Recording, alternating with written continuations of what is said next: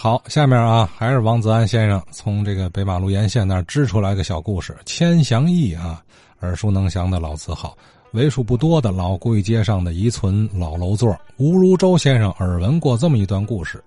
这两天呢，听友们都讲这个北大关的这个老字号们，呃，忽然我也想起来了，呃，这个我得听谁说的呢？七三年时候，我二大爷呢演呢白内障。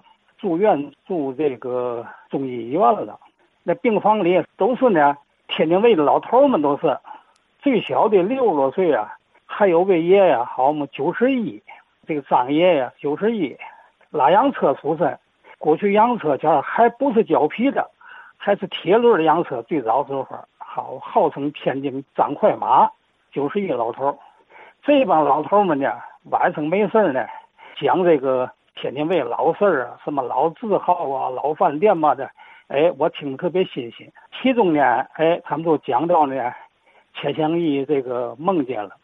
这个梦见主人呢，其实他叫孟广焕，原籍呢山东人，旧军镇人。没发财时候呢，晚上院里边啊总是冒金光，哎，还有小鸡叫、吱吱叫。赶紧起来之后，我一看呢，嘛也没有。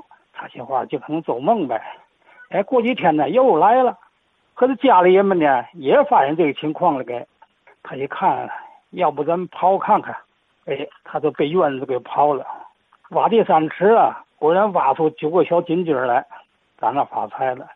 这只不过是个传说，实际呢，这孟管焕呢是个单挑卖布的一个货郎，卖布呢有股硬劲儿、梗劲儿。有时啊不怕赔本有时上货前啊也上的愣，这个出手也快，哎，也也不怕担风险赔本可人们呢做买卖谨小慎微呀，给他起个外号二百五。可是呢这人呢大智若愚，他呀心里头看得准，看买卖看得准。有一年呢，他听说呢河南的这个绸子呢挺便宜的热门货，拿出全部家产呢，好嘛河南进货去了。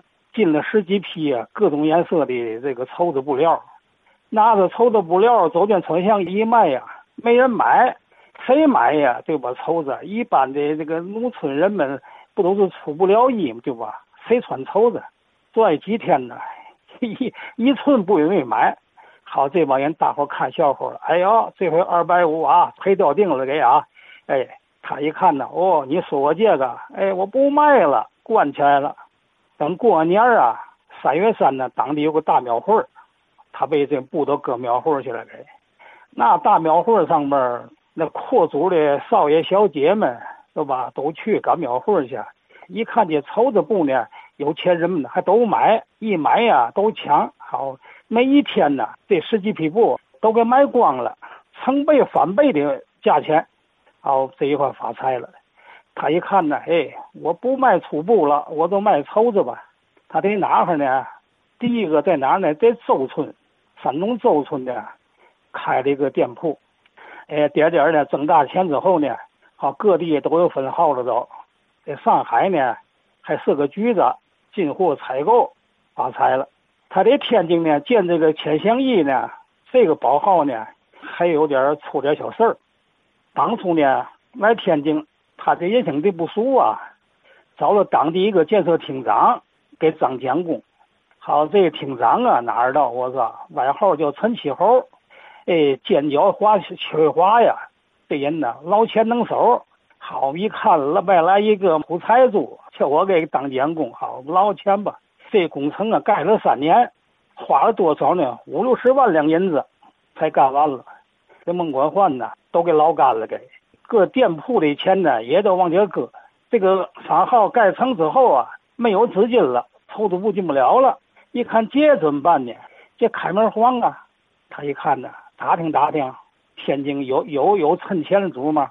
他们就扫听了，扫听有嘛呢？有个小军阀，对，在哪儿呢？湖北省呢，还当过督军，干了十几年呢，哎，挣了不少钱。这个军阀叫王占元呢。有点钱呢，他都存银号里了给。哎，扫听扫听，谁跟这个王正元好啊？赶紧叫来，咱跟他商量商量。一看呢，找个王正元相好的，咱给您多少钱？你跟王泽元呢跟他说，备的钱呢搁我们商号里边行吧？这人拿人钱呢，说替替他办事啊，他就找到王占元了，给，哥俩挺好的啊，一聊天说嘛呢？你看看军阀混战呢，哪没有打起来了？给，您这呢，这家鬼田还挺安定的，这社会不保险呐。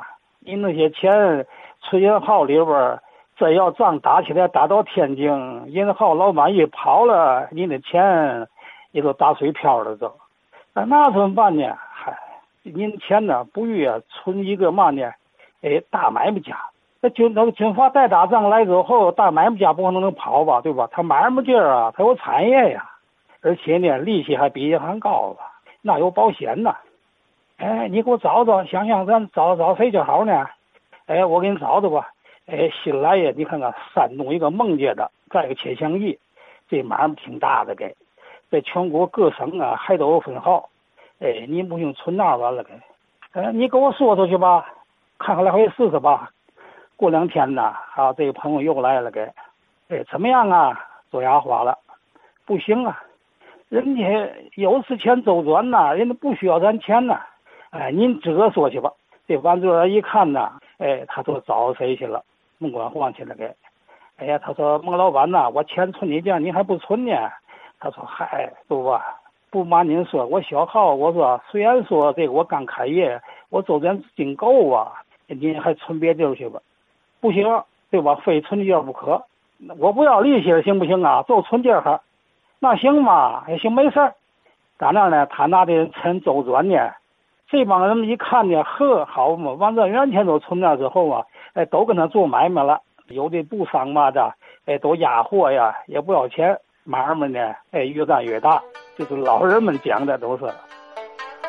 好，又是王占元哈，这人 最近节目中出现的频率还挺高啊。他就是山东人，和老乡孟家之间有个资金上的窗户，投资也正常。